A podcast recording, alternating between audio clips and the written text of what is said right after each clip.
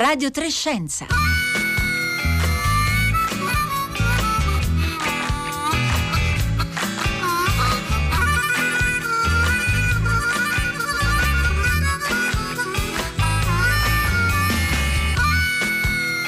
Buongiorno, buongiorno da Pietro Greco e benvenuti a Radio Trescenza. La sua sigla è AT2019QIZ ed è un evento, un evento di distruzione mareale. Eh, tradotta nel linguaggio di tutti i giorni si potrebbe dire che si tratta di un buco nero che lacera una stella prima di mangiarla. Un'immagine raccapricciante come il Saturno che divora i suoi figli di Francisco Goya. Il fenomeno è stato osservato di recente nei giorni scorsi, due o tre giorni fa, ne abbiamo avuto notizia e consiste nell'esplosione più vicina di questo tipo, perché di questo si tratta, di un'esplosione, ecco un'esplosione che non era mai stata registrata prima così vicina, perché è avvenuta da appena 215 milioni di anni luce dalla Terra. Si fa per dire vicina, ovviamente. Bene, questo fenomeno è stato indagato eh, eh, anche grazie al Very Large Telescope dell'ESO, del European Southern Observatory.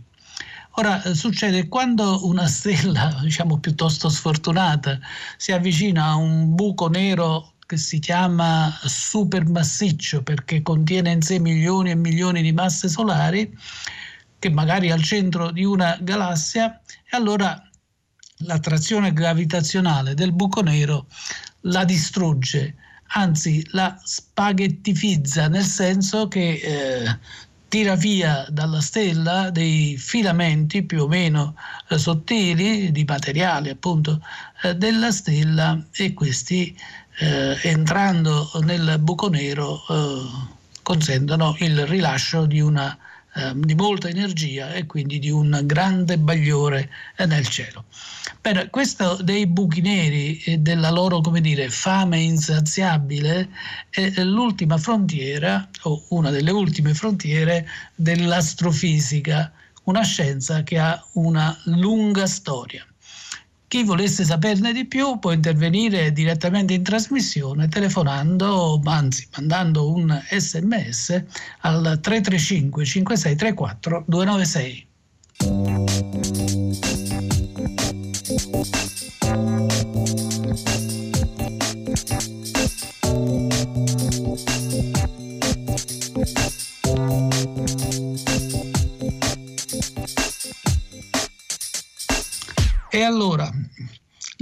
L'incanto di Urania, 25 secoli di esplorazione del cielo, è il titolo dell'ultimo libro eh, scritto e pubblicato da Massimo Capaccioli, edito da eh, Carocci, è appena uscito. Massimo Capaccioli è professore eh, emerito di astronomia presso l'Università Federico II di Napoli, dopo essere stato professore all'Università di Padova è stato anche direttore dell'osservatorio astronomico di Capodimonte, sempre a Napoli, ed è qui a raccontarci questa lunga storia. In mezz'ora sarà difficile, eh, eh come dire, comprenderla tutta, ma eh, qualcosa riusciremo certamente a fare. Allora, Massimo Capaccioli, io partirei, partirei da un grande storico dell'astronomia, Giacomo Leopardi, che in una sua poesia straordinaria scrive eh, Che fai tu luna in ciel? Dimmi che fai, silenziosa luna.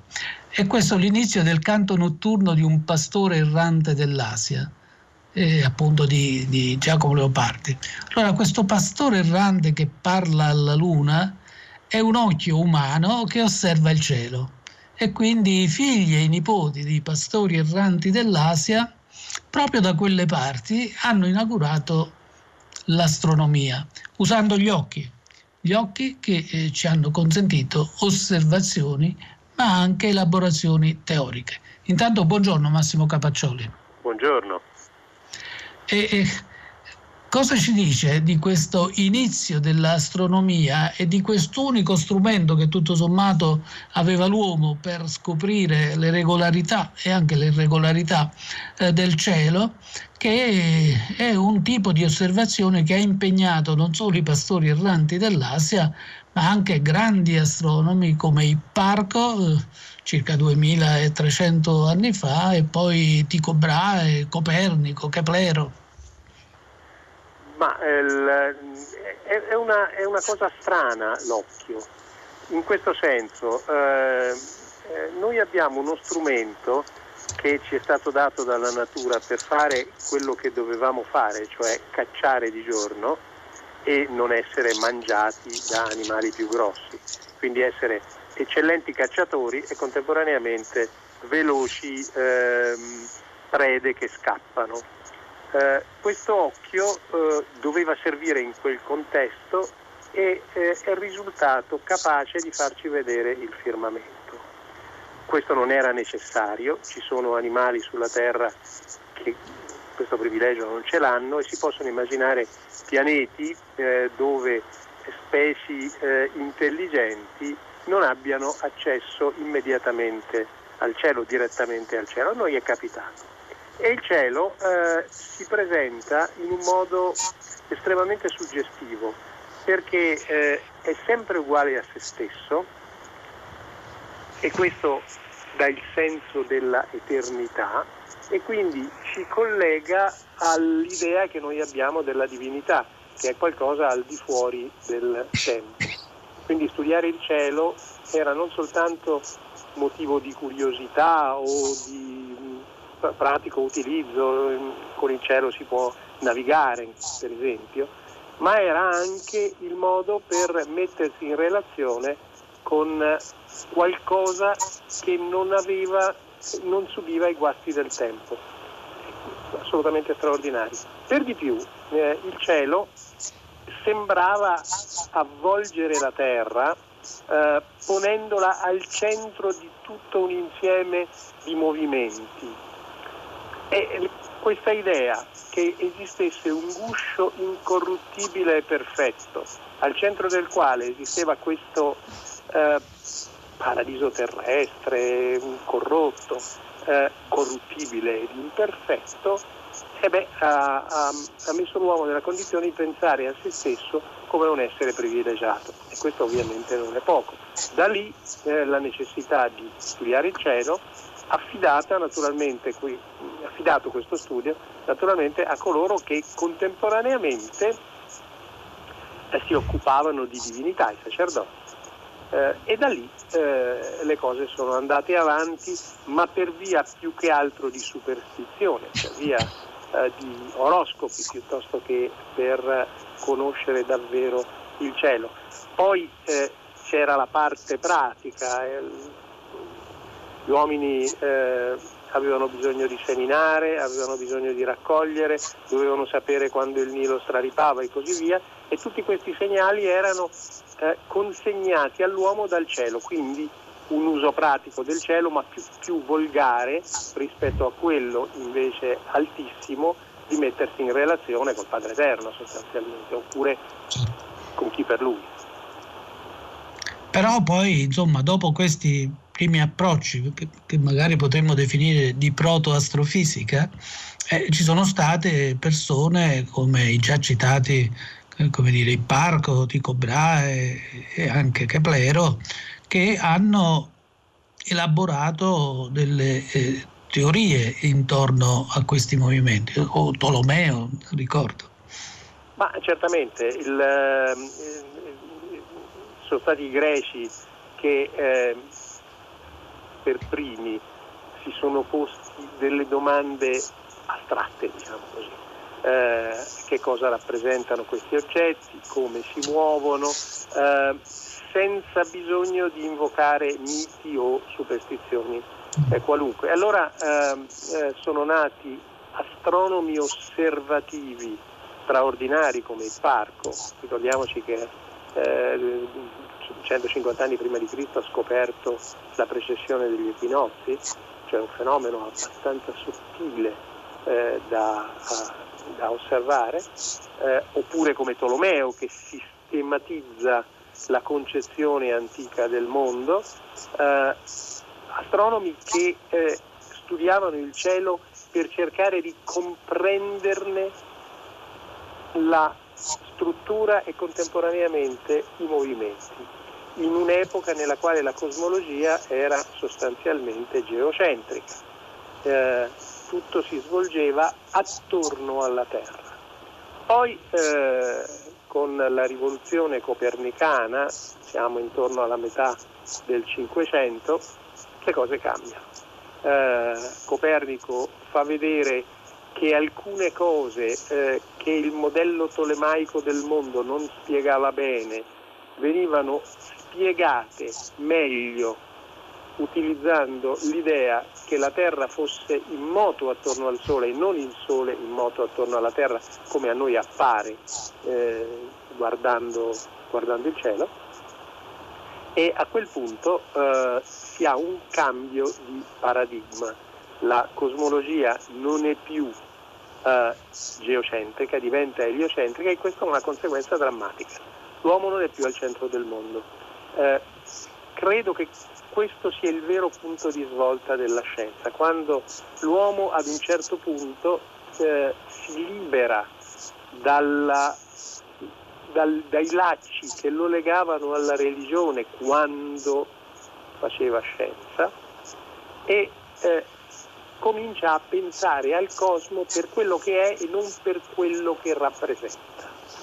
Eh, diceva eh, Galileo Galilei eh, che eh, si può, eh, si, ci si può domandare come va il cielo o come si va in cielo. Allora, prima eh, l'astronomia era legata al come si va in cielo. Dopo, dopo Copernico, eh, diventa la scienza del come va il cielo. E immediatamente ecco, Massimo... dopo viene Galileo Galilei. Certo, è... Massimo Capaccioli, proprio a proposito di Galileo, e qui c'è una, una svolta forse non meno importante, perché Galileo potenzia eh, l'occhio umano esatto. in qualche modo, lo fa guardare più lontano con il suo telescopio. Esattamente, questo è il punto. Cioè eh, con Galileo Galilei, che poi segue poco, diciamo, eh, Copernico, con Galileo Galilei inizia una nuova fase la fase del potenziamento dell'occhio, la fase del, dello strumento che ci consente di fare quello che l'occhio da solo non è in grado di darci.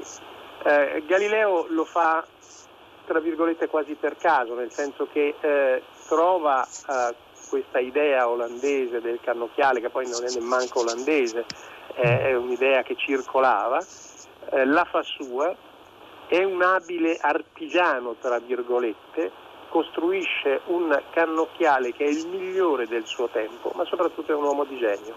Lo punta al cielo e fin qui potremmo dire niente di che, ma la cosa più straordinaria è che comincia a eh, vedere delle cose di cui eh, non ha spiegazione e comincia a porsi delle domande. Eh, se voi osservate con un cannocchiale modesto, come poteva essere quello di Galilei, con una lente di 3 cm, eh, Giove, beh, riuscirete forse a vedere eh, quattro, le quattro lune nedice, i quattro satelliti principali. Ma ci voleva il genio di Galilei per domandarsi che cosa ci facevano quattro stelline allineate con il pianeta, continuare ad osservarle e poi rendersi conto che queste stelline giravano attorno a Giove una scoperta assolutamente rivoluzionaria perché capovolgeva il punto di vista aristotelico, cioè che tutto doveva girare attorno alla Terra e quindi validava in qualche modo indirettamente il modello copernicano. Con gli occhi di... della mente oltre che quelli della fronte, ovviamente. No? Eh, non c'è dubbio. Non c'è dubbio. ecco, eh, dopo Galileo, per continuare insomma questa rapidissima carrellata, eh, eh, c'è Isaac Newton che nasce proprio l'anno in cui Galileo muore, il 1642, e Newton eh, rappresenta un'ulteriore evoluzione del modo di guardare il cielo. No?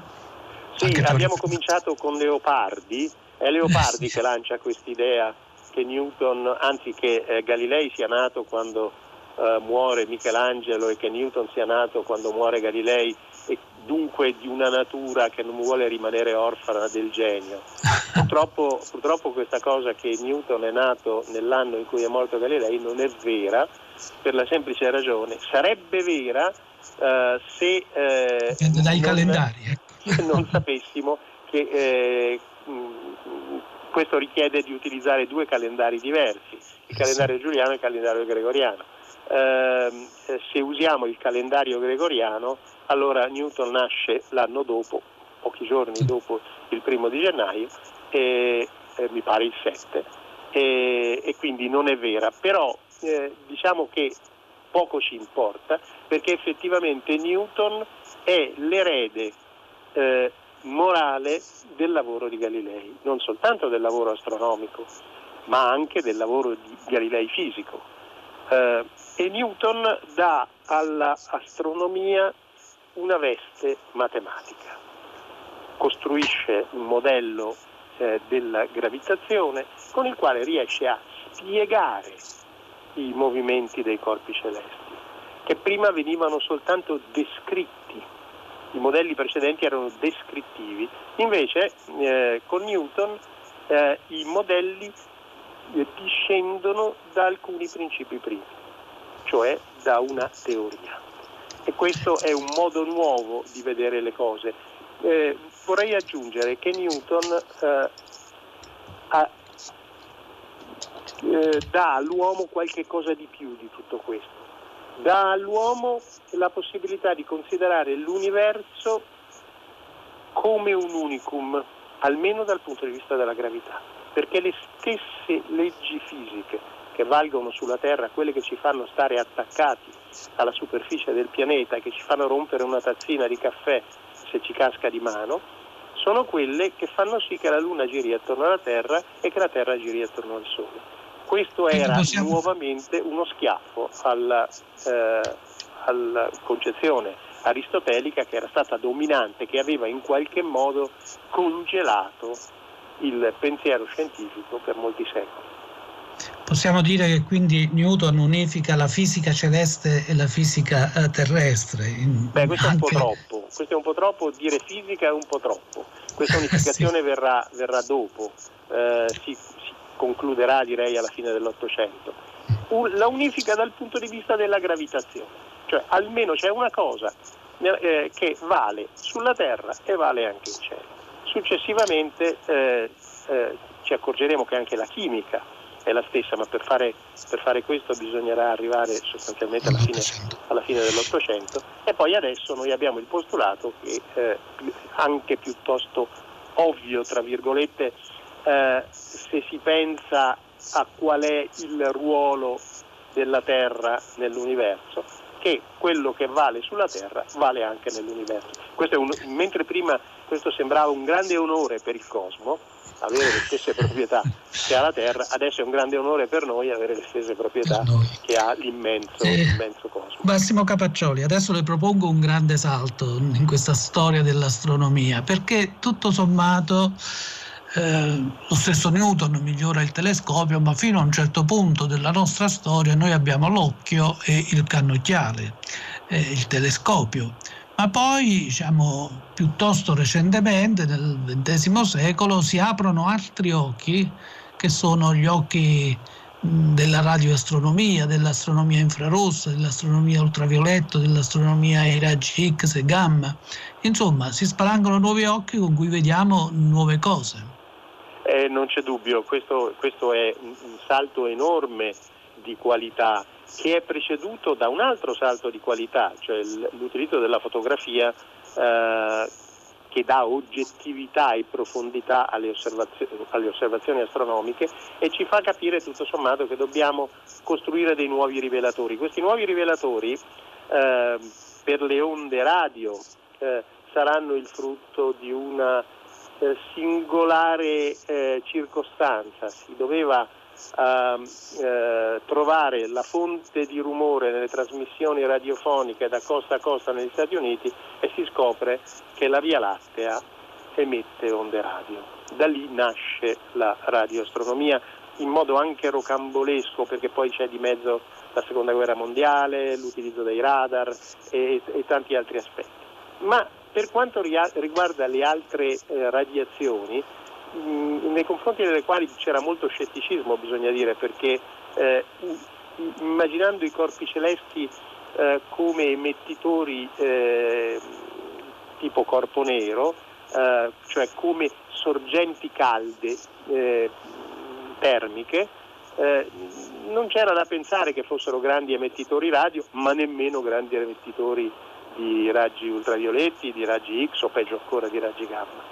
Invece ci sono altri fenomeni fisici eh, nel cielo, tanti altri fenomeni fisici, oltre alla pura combustione, diciamo così, che eh, producono fotoni e questi si possono vedere prevalentemente in queste bande esotiche. Purtroppo queste bande esotiche non si, anzi purtroppo, fortunatamente queste bande esotiche non si vedono da terra. Dico fortunatamente perché sarebbe gran cosa per gli astronomi ma malissimo per gli umani che ne verrebbero sterminati. Eh, per cui per andarle a vedere bisogna andare fuori, bisogna andare eh, nel, nello spazio. Quindi l'era spaziale ci ha permesso di costruire eh, telescopi, non soltanto a terra i radiotelescopi, i telescopi per microonde, ma nello spazio telescopi per raggi X, raggi gamma, per l'ultravioletto, ricordiamoci l'Ultraviolet Explorer, International Ultraviolet Explorer in cui l'Italia ha, ha, ha dato un contributo essenziale. Eh, questo è il frutto della tecnologia. Bisogna eh, rendersi conto che la scienza non è soltanto ingegno puro, un grande cervello che pensa, questa è una parte della scienza, ma poi la scienza della natura presuppone l'osservazione e la eh, verifica dei modelli. Questo non lo si può più fare in astronomia eh, con un po' di filo di ferro e un po' di spago, Bisogna, l'astronomia è diventata big science, ci sono grandi macchine, eh, ci sono grandi idee dietro a queste grandi macchine, tanto è vero che ci sono una serie di premi Nobel assegnati all'astronomia, ricordiamoci che il Nobel no, non viene dato all'astronomia ma alla fisica, ciò nonostante è stato dato a degli astronomi l'anno scorso e quest'anno per avere inventato delle macchine che ci hanno fatto scoprire delle cose che non avevamo mai visto. Ecco, proprio quest'anno Massimo Capaccioli è stato dato, diciamo, sono stati assegnati tre premi Nobel per lo studio dei buchi neri, di cui avevamo parlato all'inizio. Lei nel suo libro eh, ci ricorda come, eh, come dire, eh, la prova eh, forte dell'esistenza di questi oggetti eh, è stata data nel 1971 da Tom Bolton. E, poi lei aggiunge, Einstein, Albert Einstein non lo avrebbe digerito bene questa, questa, questa notizia. Perché? Ah, perché Einstein aveva una concezione del mondo spinoziana, il mondo come, eh, una, una, come un'entità vivente, diciamo in qualche modo, eh, imparentato con Dio. Eh, un Dio che non gioca a dadi, cioè un Dio che non fa cose strane e singolari come un buco nero, ma anche come un Big Bang. Eh, Einstein non, non eh, aveva concepito un universo statico e solo a tortocollo deve digerire un universo in, in espansione che parte da una singolarità iniziale. L'idea della singolarità, già il nome lo dice, è un'idea che eh, non, non, non, gli poteva piacere. Eh, e come molti teorici Einstein sperava che il Padre Eterno eh, avesse eh, nel creare il mondo più o meno gli stessi gusti che aveva lui. Ecco, eh, Massimo Capaccioli, eh, continuiamo in questa nostra brevissima carrellata sugli occhi che si aprono per st- studiare il cielo e ultimamente stanno avendo un giusta, una giustissima considerazione le onde gravitazionali che cioè, proprio eh, determinate fra l'altro la prima volta che sono state rilevate dallo, dalla fusione di due, di due eh, buchi neri e quindi la nascita di una astronomia multimessaggero. Sì, questo è, questo è, un altro dei grandi colpi fatti dall'astrofisica, dalla cosmologia eh, contemporanea, per cui eh, eh, fioccano i premi Nobel. Io penso che ne vedremo degli altri di premi Nobel legati ai, ai buchi neri abbastanza presto. In fondo avere fotografato un buco nero o come adesso avere visto la spaghettizzazione di una stella è un, un premiuccio lo, lo meriterebbe, eh, staremo a vedere. Eh, sì, il, le onde gravitazionali sono eh, l'ultimo, ehm, l'ultima trovata eh, della, del, dell'astrofisica, anzi della fisica legata agli astri e anche l'ultima spiaggia di una ehm, ricerca di falsificazione della relatività generale, in fondo Einstein fino adesso le, le, ha azzeccate tutte, ma non aveva azzeccato, sembrava, quella delle onde gravitazionali perché per cento anni nessuno era riuscito a vederle e si cominciava anche a pensare che ci potesse essere qualche tipo di problema. In realtà l'unico problema è che il segnale è estremamente debole, estremamente difficile da cogliere, ma è un segnale che riesce a penetrare laddove la luce non arriva. Noi abbiamo fatto astronomia per migliaia di anni guardando con gli occhi o con gli strumenti ottici, cioè guardando alla luce. Poi ci siamo aperti al resto dello spettro elettromagnetico, l'abbiamo detto, le onde radio, l'ultravioletto, raggi X, raggi gamma, e quindi a fenomeni nuovi e totalmente sconosciuti ma finalmente adesso abbiamo la possibilità di utilizzare un altro messaggero che è eh, l'onda gravitazionale, cioè questa vibrazione dello spazio-cosmo che viene eh, prodotta da un evento catastrofico asimmetrico, non simmetrico, come per esempio la fusione di due buchi neri. I buchi neri, lei ha detto, sono estremamente voraci, mangiano anche se stessi, eh, cioè mangiano, mangiano anche i propri simili, diciamo così, e eh, quando due buchi neri di mm, massa confrontabile si divorano danno un grosso scossone allo spazio-tempo e quest'onda si propaga e può essere eh, raccolta e ci racconta non soltanto di quell'evento ma anche del, di che cosa ha incontrato lungo il suo cammino. Quindi eh, utilizzeremo, se riusciremo a costruire, eh, telescopi per onde gravitazionali sempre più potenti, ce n'è uno in cantiere, si chiama Einstein, eh, che speriamo possa essere realizzato in Sardegna negli anni 30 ormai, de, all'interno di una, di una miniera, eh, beh, con questi telescopi noi potremo forse andare a investigare da vicino quegli istanti iniziali in cui l'universo è nato da, da questo grande scoppio e, eh, e, e, e prima diciamo, dall'inflazione che è questa gonfiamento improvviso, rapidissimo e violentissimo eh, dello spazio-tempo che eh, ancora ha una veste prevalentemente teorica.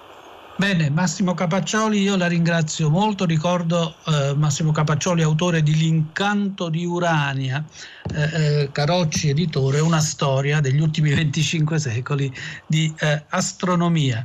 E prima di salutarvi vi segnalo che oggi la puntata dell'Idealista in onda alle 14.30 con Valerio Corsani avrà per protagonisti gli insetti. La lista musicale di oggi si intitola Entomologia spicciola, cinque canzoni italiane dedicate agli insetti. Allora eh, siamo arrivati come avete capito, alla fine della nostra trasmissione odierna. Ricordo che questo è un programma di Rossella Panarese di Marco Motta, in redazione Francesca Buorinconti e Paolo Conte, alla console Danilo Solidani, in regia Marco Pompi. A tutti un sentito ringraziamento e adesso la linea passa al concerto del mattino.